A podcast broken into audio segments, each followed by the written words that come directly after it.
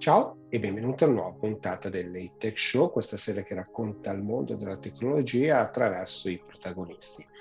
Per cominciare volevo partire ringraziando tutti quanti, insomma avete portato i miei libri che ho dato gratuitamente per tre giorni, insomma eh, disponibili sulle varie piattaforme, soprattutto su Amazon, l'avete portato in testa alle classifiche dei libri più scaricati, quindi grazie mille, sempre un grandissimo onore per me questo.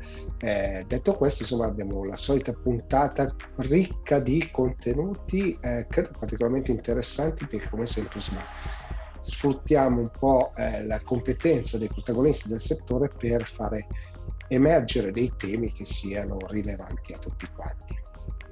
Come sempre vi invito a mettere mi piace, like, a condividere i contenuti, se lo state vedendo in tv eh, come sempre vi invito a segnalare al canale che eh, avete gradito la trasmissione che metto a disposizione gratuitamente, questo va detto, e anche se magari è una replica di un po' di tempo fa. Detto questo, partiamo con la puntata e gli argomenti sono veramente interessanti, come vi dicevo, e quindi eh, non perdiamoci in chiacchiere, partiamo.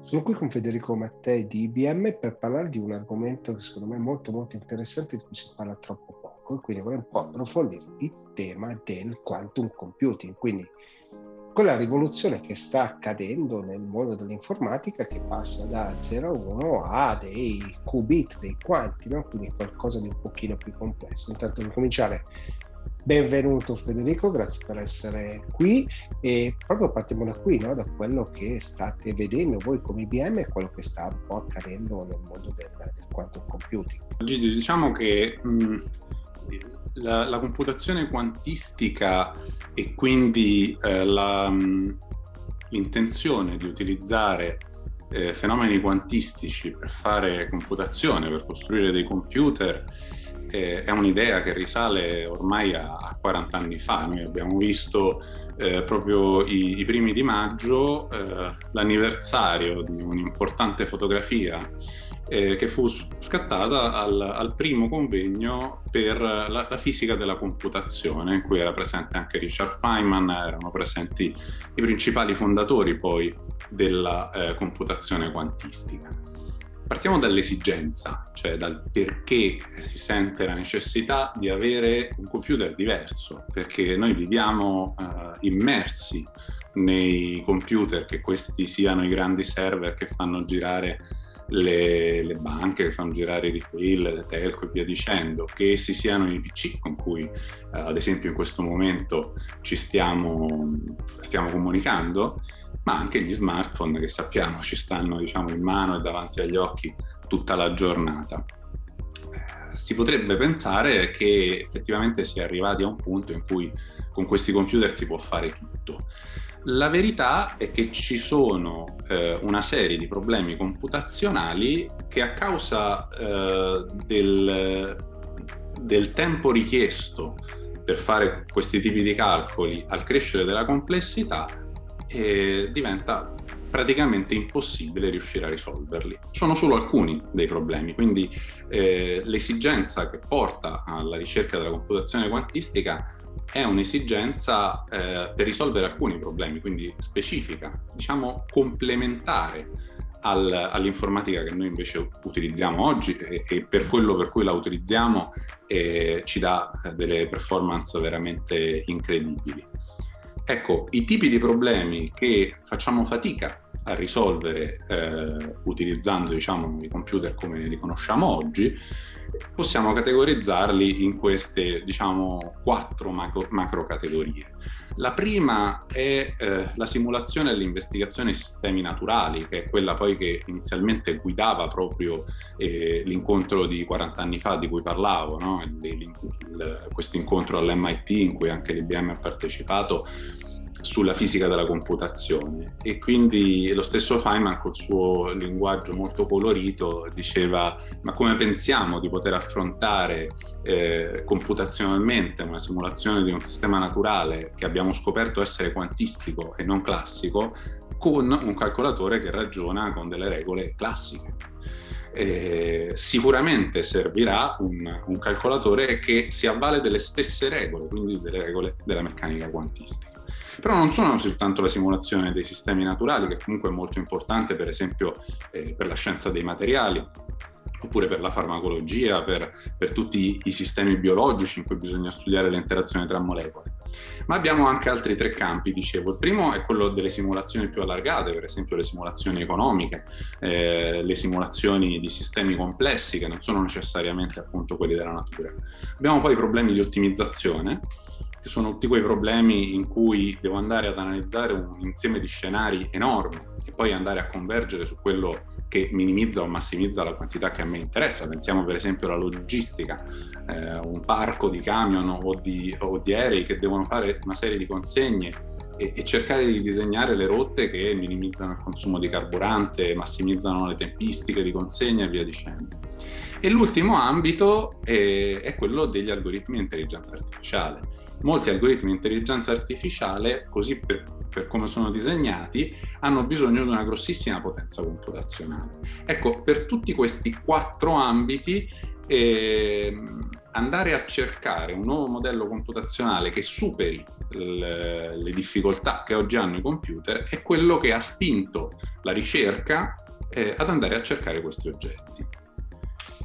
Mi piace questo ragionamento che hai fatto perché al di là che sembra sia stato un libro stampato nella, nella descrizione, quindi è molto bella, eh, l'informatica si è evoluta sempre negli anni no, a livelli di astrazione, no? quindi tralasciando la parte diciamo hardware, quindi dal transistor, microprocessore e quant'altro, però dal linguaggio macchina si è sempre andati su perché? Perché sotto c'è una complessità da gestire. No? Ovviamente tutto questo, se noi continuiamo ad aggiungere livelli, diventa ingestibile. No? Quindi questa è poi la sostanza, no? cioè più continuiamo a mettere qualcosa sotto e poi di, più diventa difficile da calcolare perché comunque ricordiamoci che i computer fanno dei calcoli, tutto quello che vediamo comunque è un calcolo, un'operazione che viene fatta Oltre che, quindi oltre a questa difficoltà c'è anche la difficoltà di gestione, no? per cui se andiamo verso sistemi molto complessi, capire che cosa c'è sotto diventa veramente difficile.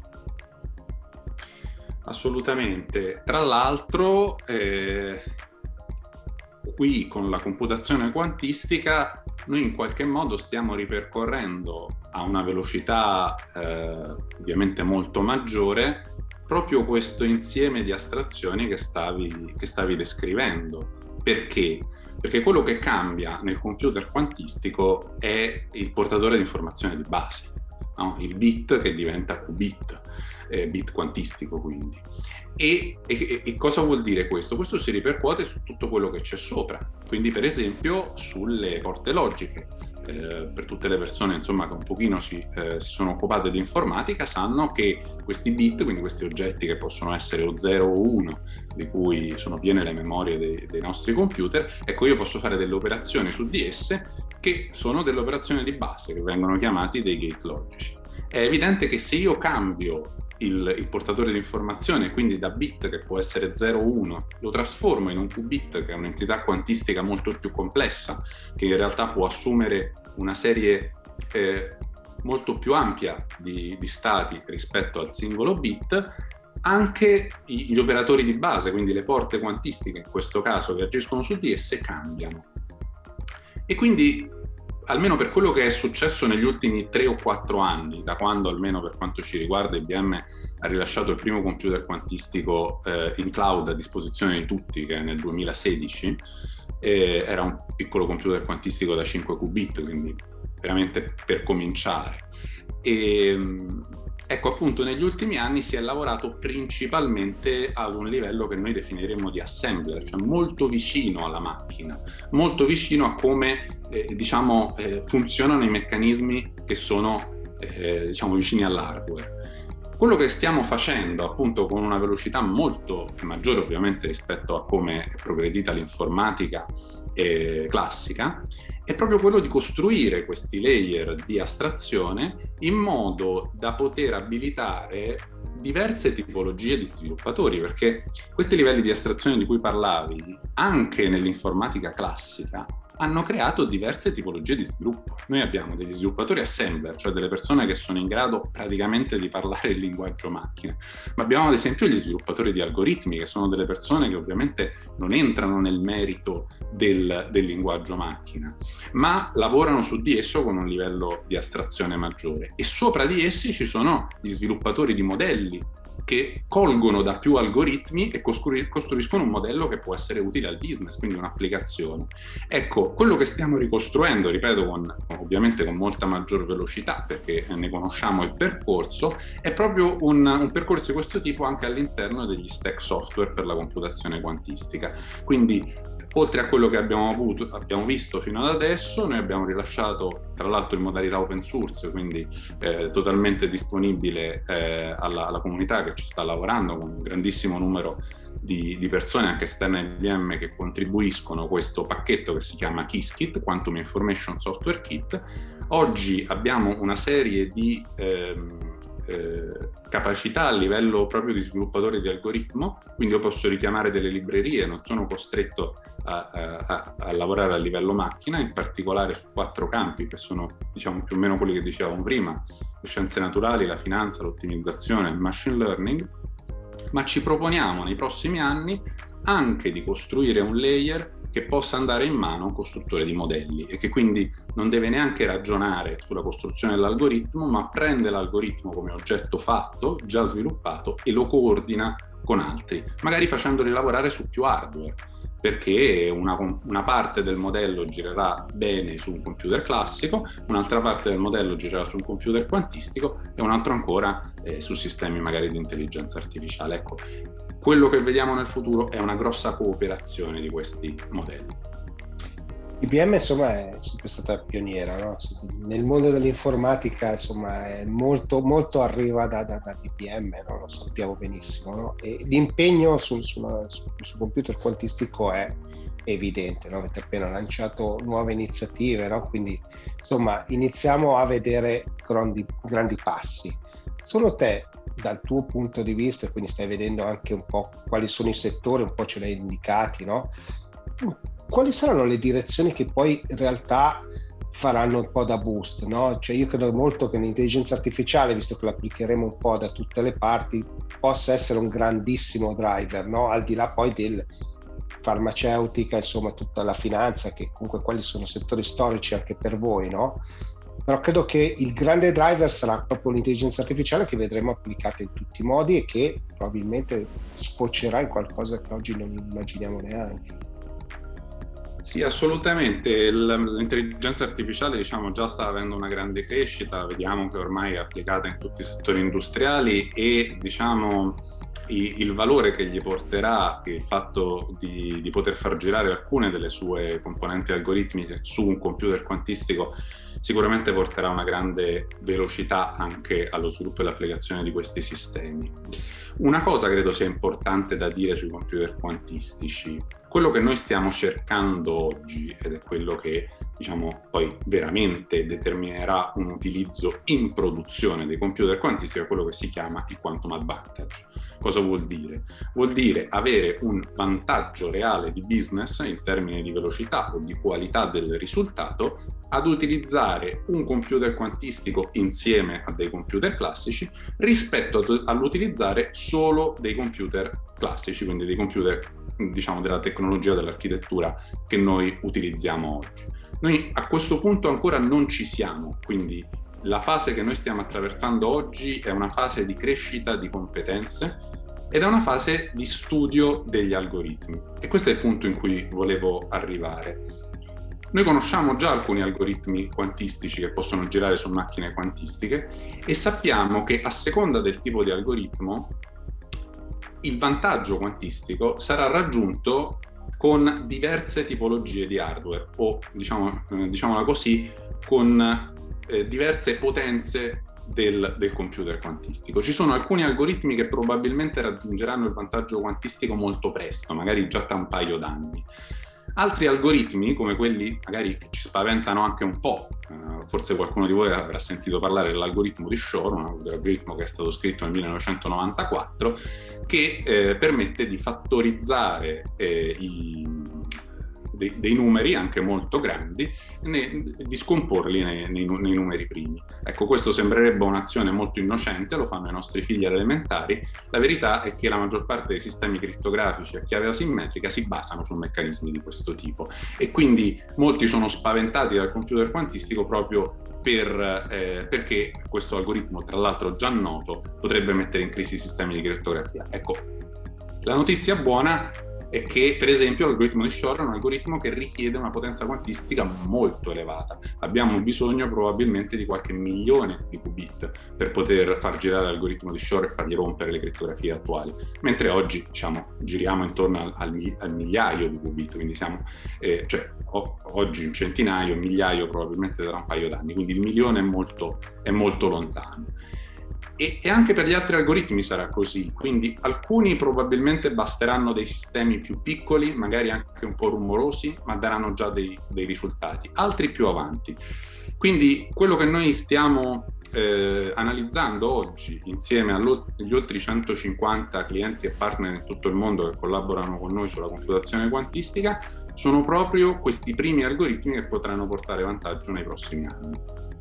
Sì, ricordiamo che proprio il futuro sarà un ibrido no? tra, tra, sistemi e possiamo dirlo con un po' di, di, di chiarezza no? che il cloud poi è il grande abilitatore no? perché sostanzialmente sono sempre servizi, cioè tu prenderai queste macchine per il tempo necessario, questo è poi alla base della rivoluzione informatica degli ultimi anni, ma credo che sarà comunque in futuro nessuno si porterà in casa sostanzialmente un computer quantistico, almeno non realisticamente in tempi ragionevoli.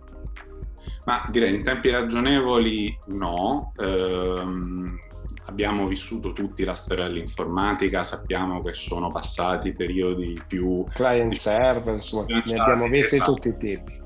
Abbiamo, quindi diciamo, non mi stupirebbe che diciamo, si possa anche tornare in, una, in alcuni casi a riportare eh, le macchine in casa, questo lo, ce lo dirà solo il futuro.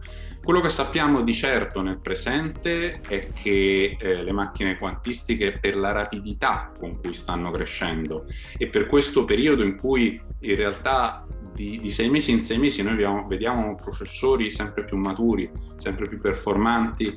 Eh, avrebbe poco senso metterne in casa uno, eh, anche perché anche la tecnologia per la refrigerazione, per la gestione di, di strutture di questo tipo non è quella di un data center normale. Quindi io direi per i prossimi anni il cloud, concordo pienamente, è un grandissimo enabler per queste tecnologie, considerato anche, come stavamo dicendo, che sono delle macchine molto specializzate per alcune tipologie del diritto. Quindi all'interno di un'applicazione più ampia noi le andremo a richiamare per fare un pezzo. E quindi il, le possiamo immaginare non con delle macchine sempre, che saranno sempre attive al massimo della loro potenza, ma che probabilmente gli verrà richiesto un, uh, un job, un, quanti, un quantitativo di calcolo per alcuni picchi specifici e il cloud dà proprio questa flessibilità che possiamo apprezzare tutti i giorni eh, anche con la computazione classica. Ultima domanda, l'Italia come è messa sul, sul, quantum? Vedi ricerche, vedi qualcuno interessato? Come, come si sta sviluppando? Allora, l'Italia da un punto di vista universitario, io negli ultimi cinque anni ho girato quasi tutte le università italiane e ho incontrato in quasi tutte le università professori, piccoli gruppi che cominciano a sperimentare e a guardare dentro la computazione quantistica con grande interesse, in un'ottica estremamente interdisciplinare si va ovviamente dai fisici e chimici, ma anche la parte ingegneristica, ovviamente di informatica, per arrivare fino alla finanza, perché sappiamo e quindi all'economia, sappiamo quanto eh, questi algoritmi poi possono effettivamente dare vantaggi, tanto che eh, le grandi banche a livello mondiale stanno cominciando a muoversi su questo, con noi JP Morgan già dai, dal, dagli inizi, quindi dal 2017, lavora con noi su questo. Quindi a livello universitario c'è tanto interesse, ci sono anche tante pubblicazioni, forse la problematica è la frammentazione. non esiste un polo principale ed unico in cui ci sono tanti professori che se ne occupano, ma ci sono tantissime realtà di interesse.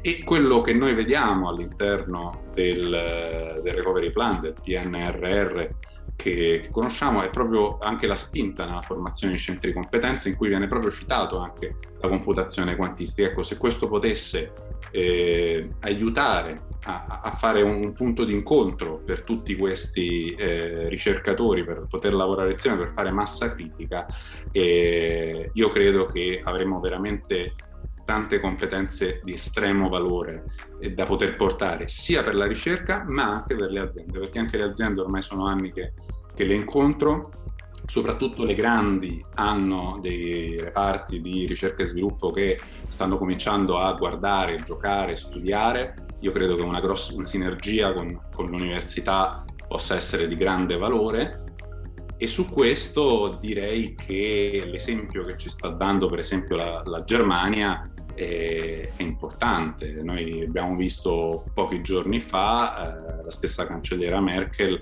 eh, presentare l'installazione del primo computer quantistico IBM fuori dal suolo statunitense, in particolare eh, in Germania. Sarà presso diciamo, una, una facility IBM, sarà gestito da IBM e accessibile in cloud dalla Germania. La cosa io che io ritengo molto interessante è che la gestione di questo oggetto è stata data in mano al Fraunhofer Institute, che è un istituto proprio pensato per mettere in contatto la ricerca con la piccola e media impresa del, eh, tedesca in questo caso. Ecco, vista diciamo, la, la nostra somiglianza, no? la grossissima importanza della piccola e media impresa anche italiana, un'iniziativa di sistema con un centro di competenza che possa portare questa tecnologia anche a, eh, alla piccola e media impresa italiana che è ricchissima di eccellenze eh, in tutto il mondo, io credo che sarebbe un passo auspicabile e che ci permetterebbe di far crescere anche eh, professionalità e talenti nel nostro paese che saranno veramente molto richiesti nei prossimi anni. Va bene Federico, grazie mille, è stata una bella chiacchierata come dice me, no? di cultura di questi temi per riuscire a diffondere insomma, un po' di conoscenza, no? nel senso che tanti ne parlano, oggi tu ci hai portato, ci hai guidato veramente per mano a conoscere questo mondo del quantum computing che insomma è sempre più interessante. Quindi grazie mille e voltiamo pagina.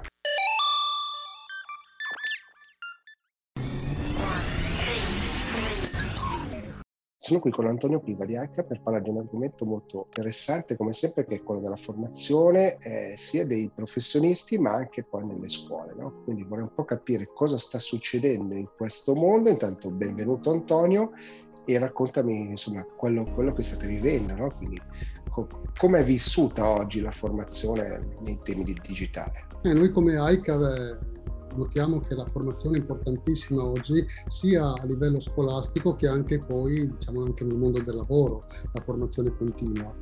Eh, e quindi notiamo questo e, e notiamo che c'è domanda di formazione per quanto riguarda l'uso anche delle tecnologie eh, dell'ICT, in quanto oggi con questa rivoluzione, insomma, iniziata da internet, ma poi continuata anche adesso con, le, con tutti i nuovi sistemi, tutte le nuove modalità di, di interagire, eh, c'è eh, questa richiesta anche di, di essere certificati nella propria diciamo, le persone oltre che la formazione hanno bisogno anche di certificazione, in quanto la certificazione è un attestato che in qualche maniera eh, dimostra la, la, la competenza eh, delle, delle, persone su, su, questo, su questo, uso eh, delle tecnologie.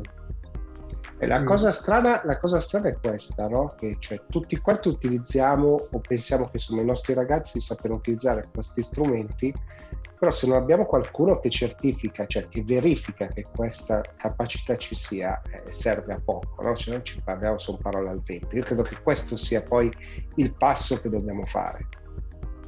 Eh, cert- certamente, anche perché poi eh, si pensa che tutti sappiano usare bene perché magari usano un po' lo smartphone, eccetera. Però insomma, per esempio l'Università di Trento che fanno un test eh, da ormai 15 anni di entrata dove misurano chi entra all'università, che competenze informatiche hanno, negli ultimi anni sembra che abbiano competenze informatiche minori rispetto agli anni precedenti, proprio perché magari uno si ferma. Quindi il, il discorso di avere delle competenze ehm, certificate eh, anche, anche, a livello internazionale eh, è molto molto importante per dare uno standard comune a tutti e per poi aiutare le persone nell'uso consapevole e sapere cosa ne possiamo fare di questa tecnologia, come la possiamo sfruttare ehm, sia in termine aziendale e professionale che a livello anche in termini personali. Insomma.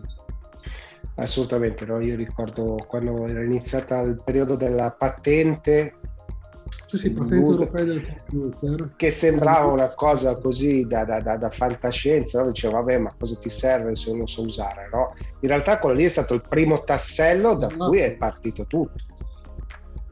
Esatto, adesso è diventata patente internazionale del computer, eh, l'ICDL infatti è riconosciuta da ormai oltre 100 stati del mondo, insomma. Eh, pensa che anche l'EISC, l'istituto americano che raccoglie circa 1600 fra college e università, riconosce i crediti dell'ICDL, dell'ECDL, insomma, ecco. Ovviamente eh, dall'inizio questa certificazione ha fatto passi da gigante, adesso per esempio c'è anche eh, l'ECDL Digital Literacy, che è molto interessante anche per i ragazzi, per gli insegnanti, per i genitori.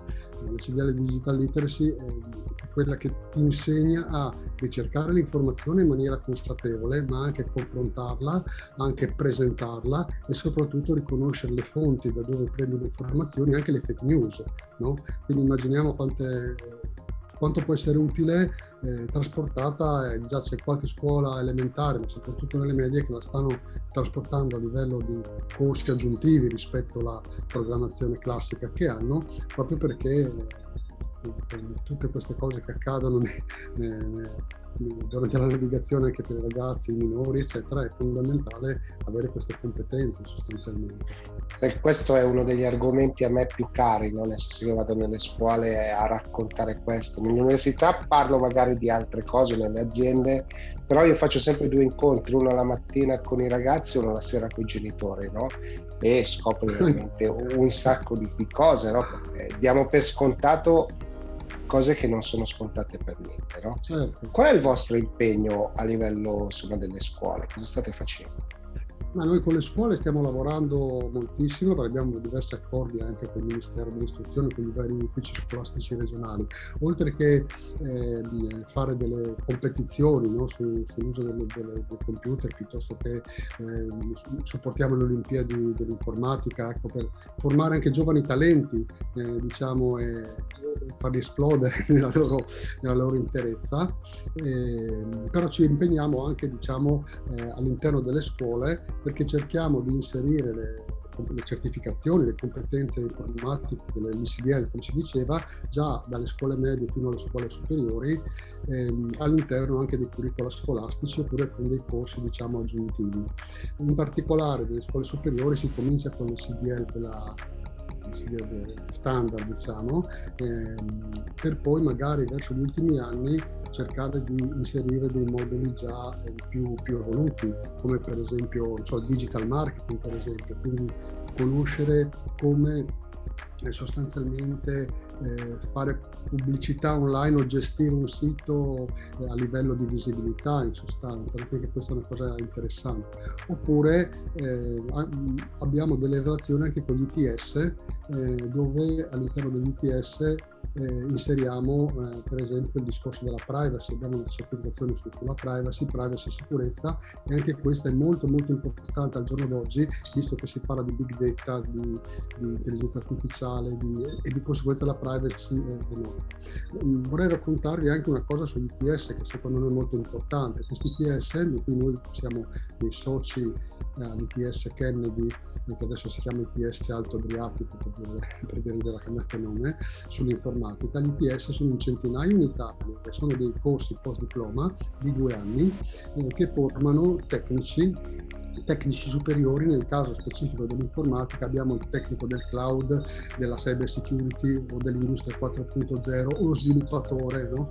E, e, da notare che questi corsi biennali eh, sono organizzati da fondazione. La fondazione all'interno ci sono sia le industrie, quindi le aziende e anche la Confindustria, e sia le università e sia le scuole le scuole secondarie e superiori ed anche le associazioni come la nostra, insomma, eh, che fanno di questo per sviluppare l'informatica.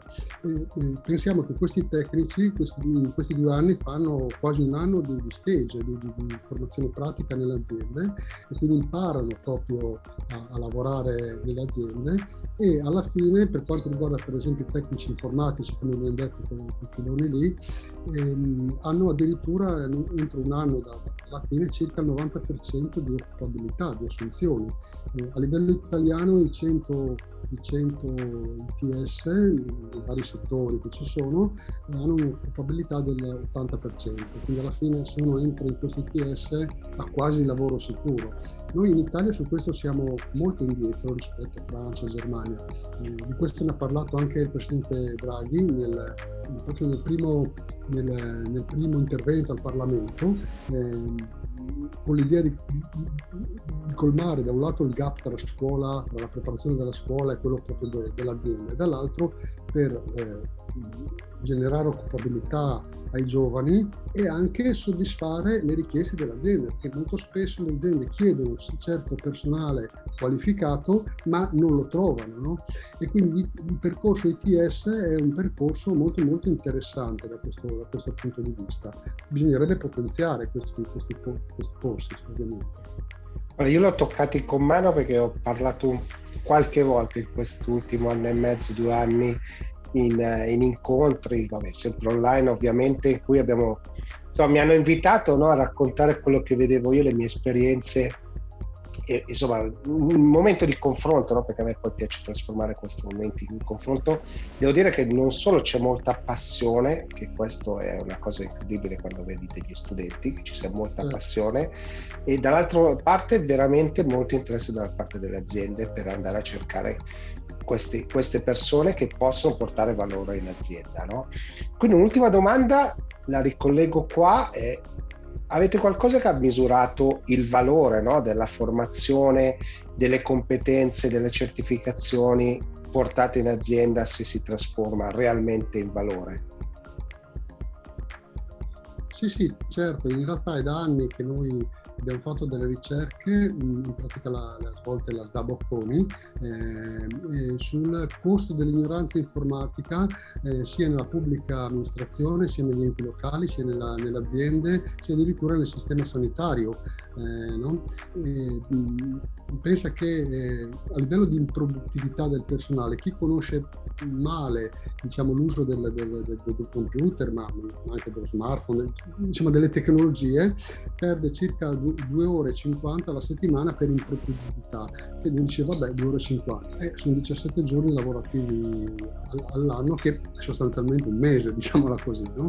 E di fatti questo poi è stato anche misurato e si va dai 2000, come media dai 2.500 a 3.000 euro all'anno come costo per le aziende o la pubblica amministrazione di, di, di come improduttività. Eh, per fare altri due numeri, per, per dire, eh, pensiamo che addirittura sommando tutto si potrebbe risparmiare in Italia circa 18 miliardi eh, di euro all'anno. E se poi si va settorialmente a livello regionale, eh, se, se, si fa il calcolo di quanto si potrebbe risparmiare negli enti locali eh, e anche come sistema sanitario, eh, a livello italiano, eh, a livello sanità, a livello sanità circa 2 miliardi all'anno livello enti locali altri 2 miliardi circa e in ogni regione, così per citare qualche, qualche numero, eh, in Friuli Venezia Giulia si risparmierebbero oltre 100 milioni all'anno, in Veneto oltre 300, in Lombardia oltre 700 milioni, in Lazio oltre 400 milioni all'anno, eccetera. Eh, per quanto riguarda solo appunto il personale che lavora nei comuni, nelle province e solo per quanto riguarda il personale che lavora eh, nella sanità in sostanza. Eh, e quindi questo insomma è, è, è, misurato. Ed è questo di interesse anche in realtà per le aziende private, perché anche la Confindustria ha fatto anche delle pubblicazioni in tal senso, eh, in quanto proprio una persona, oltre che viene assunta, si conosce bene l'uso delle de tecnologie, intanto non disturba il vicino. Scusa, ma come si fa questa cosa? Dammi una mano tu che sei più bravo, no? tutte queste cose qua. No? E, e, poi c'è anche, c'è anche, il discorso dell'uso consapevole, cioè oggi che c'è il discorso de, dell'hacker, c'è il discorso de, del phishing, cioè sostanzialmente quella tecnica per cui ti capiscono lo username e la password so, della banca piuttosto che di altre cose.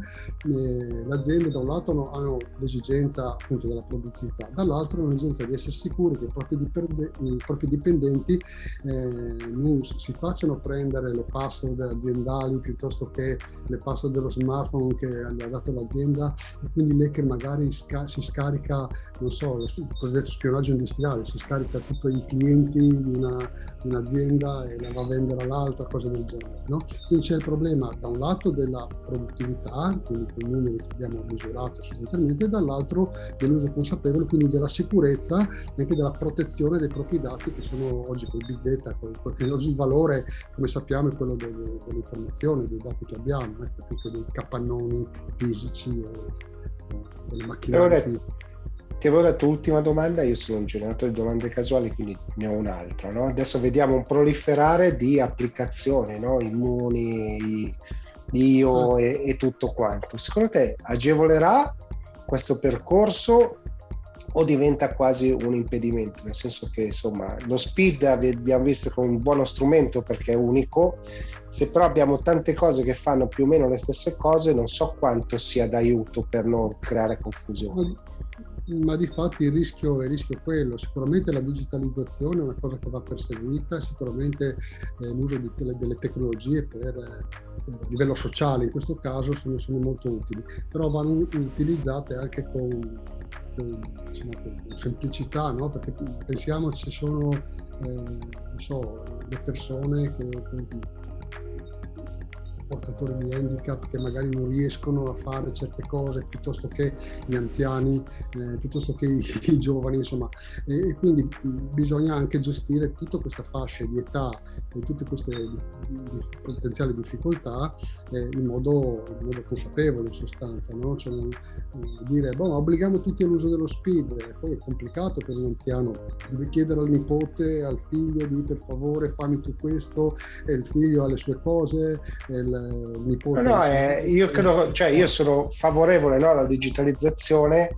Il rischio è che veramente non ci facciamo prendere man- la mano, no? Cioè, cioè, adesso l'abbiamo visto, no? le vaccinazioni, è arrivato un sms alle tre di notte e dicevo, non so se il ministero voleva sapere se sono vac- dirmi che sono vaccinato o se soffro di insonnia, no? Cioè viviamo queste situazioni un po' strane, no? E io credo che insomma sia bisogno anche un pochino di orchestrare questo cambiamento, perché è, in- inevitabile, ma deve essere eh, organizzato e, e, soprattutto strutturato. Credo che associazioni come la vostra insomma, possono essere di Infatti noi ci siamo anche, anche, per quello, insomma, no? per dare suggerimenti, consigli o partecipare, insomma, ci, ci, chiedono dei suggerimenti e, e, nel mondo scolastico, nel mondo delle imprese abbiamo tutti i nostri insomma, prodotti e servizi, le certificazioni, ma anche altre, altre, iniziative che sono di interesse proprio per eh, supportare la digitalizzazione del paese, ma anche la crescita diciamo, di produttività e della consapevolezza nell'uso delle tecnologie. Bene Antonio, allora grazie mille per la chiacchierata e voltiamo pagina.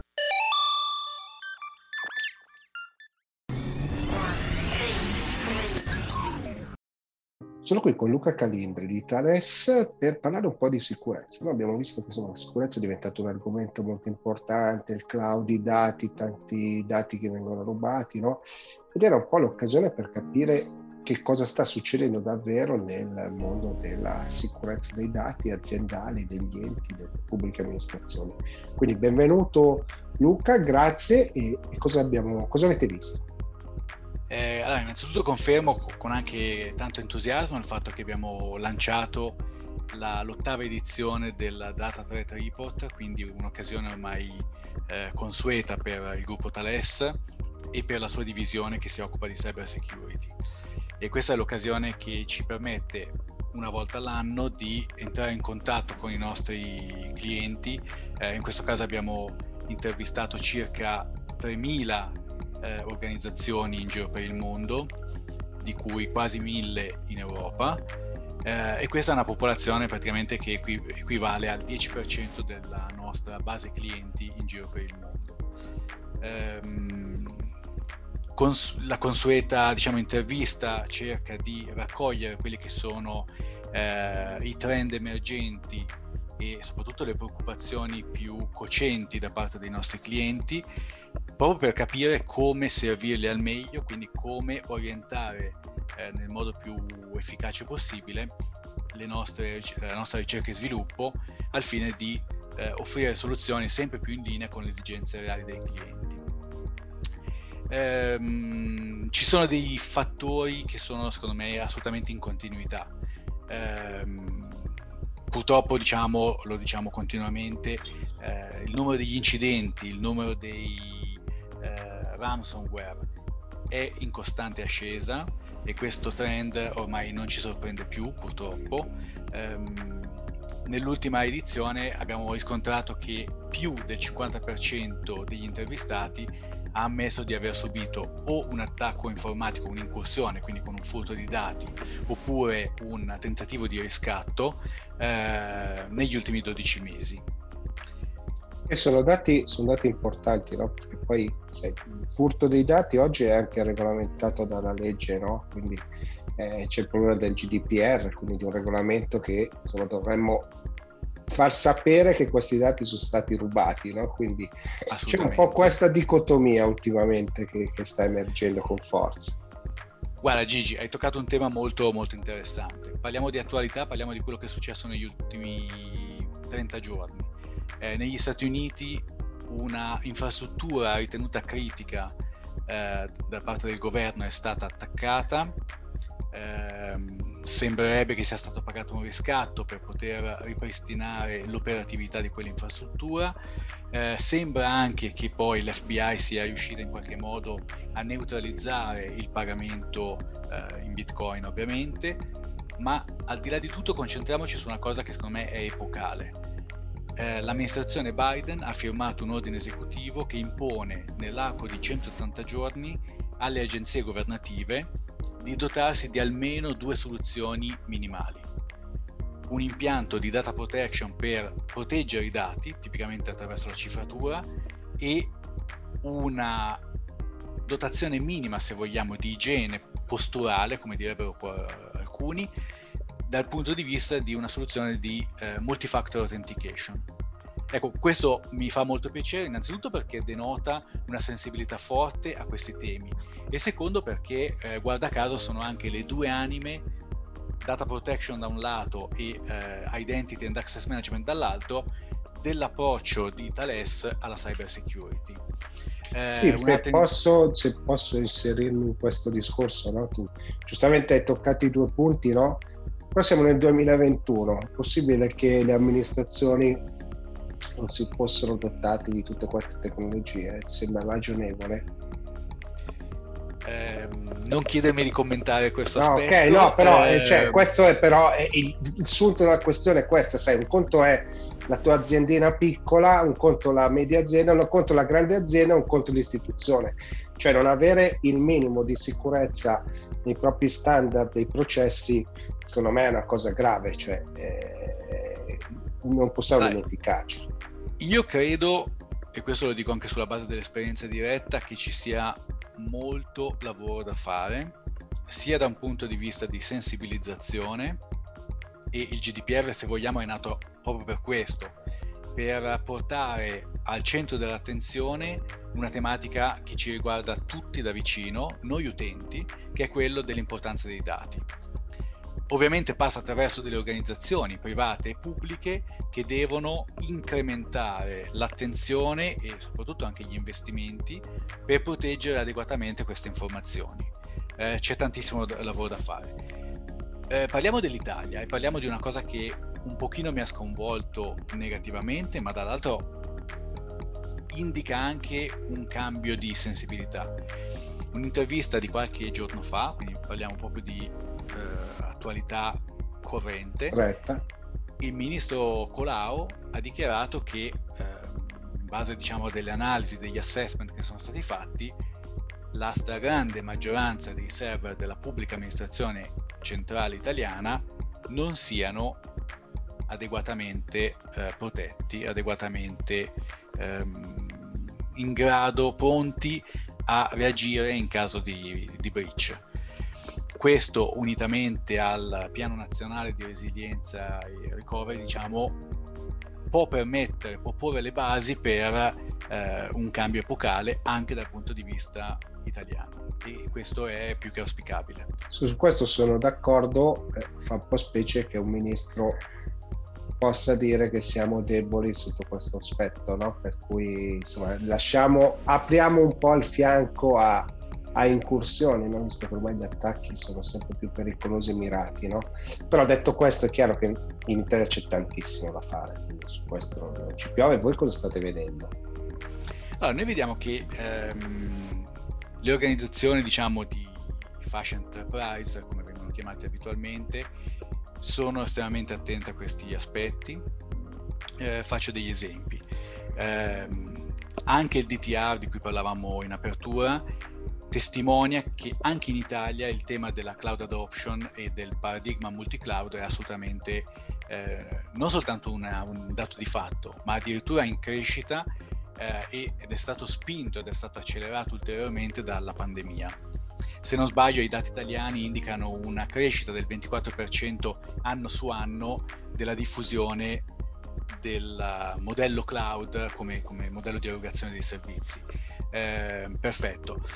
Qui ci sono state anche delle novità da un punto di vista di sentenze legate, se vogliamo, al GDPR, come ad esempio la sentenza Schrems 2, che pone un'ulteriore attenzione al tema del, eh, della capacità di esportare i dati all'estero, con due aspetti importanti. Un aspetto è quello informativo, ossia l'utente deve essere informato di questa possibilità, e il secondo aspetto riguarda un'attenzione ulteriore da parte delle organizzazioni che possono affrontare questo tipo di movimentazione dei dati, alcune di esse si stanno dotando di una infrastruttura di key management secondo quelle che sono le best practices suggerite e questo permetterebbe di disaccoppiare eh, quello che è la possibilità di accedere a un dato cifrato nel momento in cui viene portato in cloud anche in paesi terzi come ad esempio gli Stati Uniti, dove ci sono delle normative che permetterebbero diciamo, alle forze dell'ordine di accedere ai dei dati e di forzare il cloud provider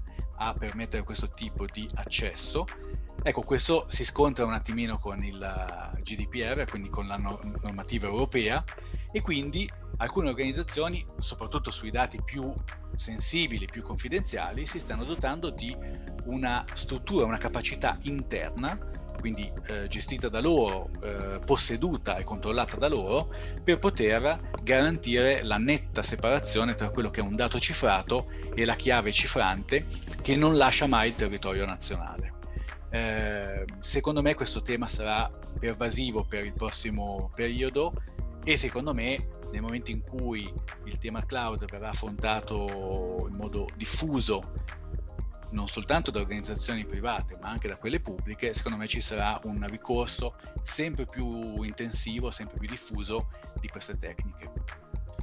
Certo, e voi ovviamente sotto questo aspetto siete, siete all'avanguardia, quindi insomma so che voi state lavorando da tempo su questo tipo di tecnologie. Assolutamente, diciamo la crittografia fa parte del nostro DNA, è il nostro punto di origine, quindi siamo molto attenti a queste tematiche concordo, siamo anche ben posizionati sul mercato per poter trattare quotidianamente queste, queste, eh, questi aspetti e soprattutto quello che vedo è che negli ultimi mesi la vera sfida da un punto di vista anche di ricerca e sviluppo è soprattutto orientata al cloud, quindi la sfida è collaborare ogni giorno con i principali cloud provider, eh, quelli più famosi, quelli più diffusi, e con loro mettere a punto delle integrazioni che permettano la protezione del dato, eh, magari combinando la cifratura nativa offerta dal cloud provider con un key management esterno eh, che rimanga diciamo, sotto il controllo della, dell'organizzazione cliente.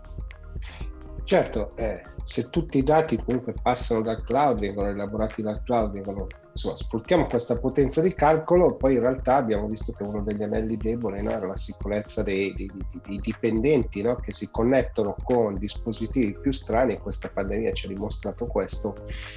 E anche su questo insomma c'è, c'è molto da fare, credo. Abbiamo imparato però forse qualcosa in quest'anno. Assolutamente, la pandemia da questo punto di vista ha aiutato molto o quantomeno ha ehm, rivoluzionato quello che era il, il modello operativo eh, ponendo delle sfide che erano assolutamente imp- non previste, erano nuove.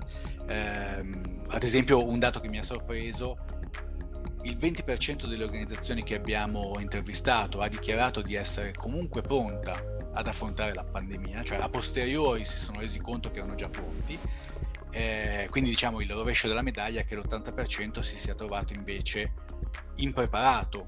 Mh, mm, con degli Vuol dire 4 su 5. Eh? Assolutamente.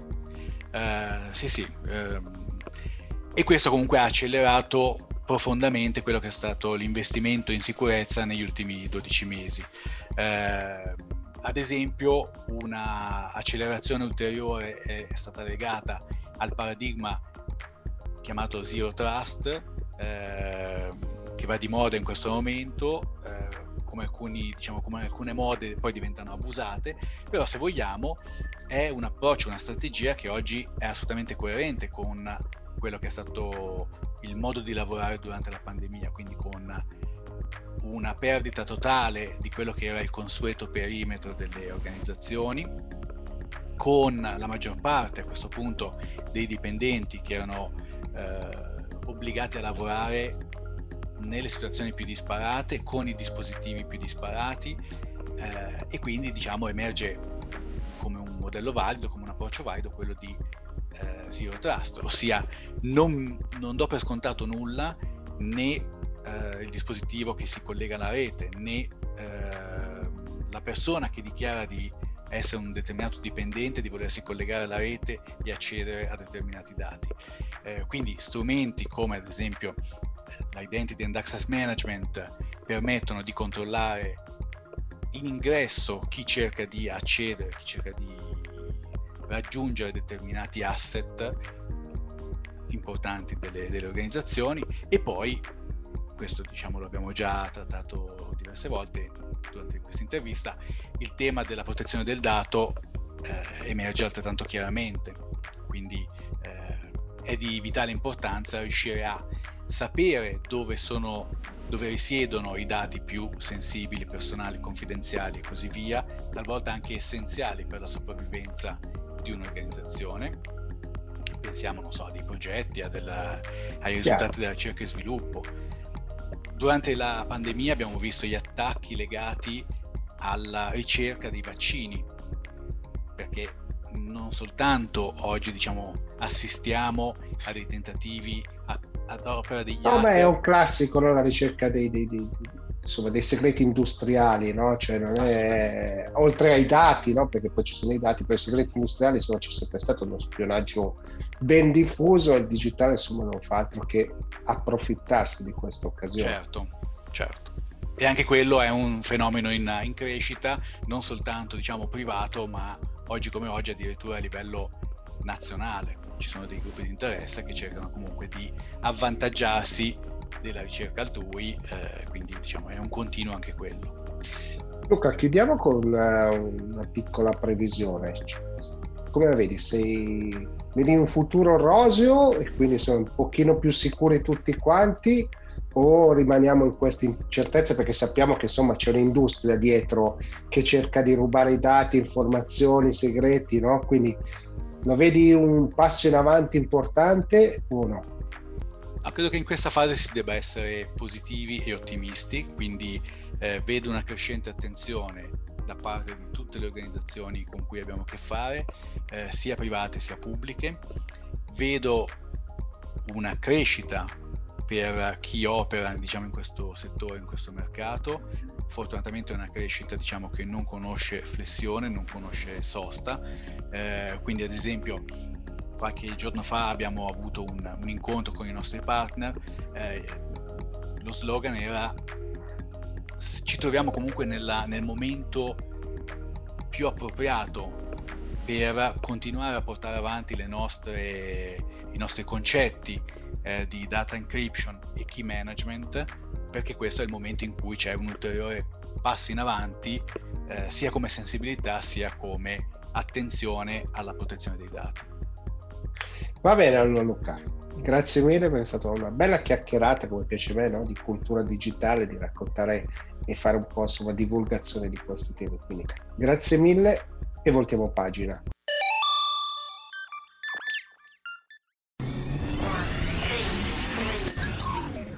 Bene, siamo giunti al termine anche di questa puntata dell'Hightech Show. Come sempre mettete i like, mi piace, condividete, seguiteci sui podcast su tutte le piattaforme. Fateci sapere quali sono gli argomenti che avete gradito, quali sono gli argomenti che magari insomma, vorreste che vengano trattati nelle prossime puntate. E a questo punto non mi resta altro che salutarvi e darvi appuntamento alla prossima. Ciao!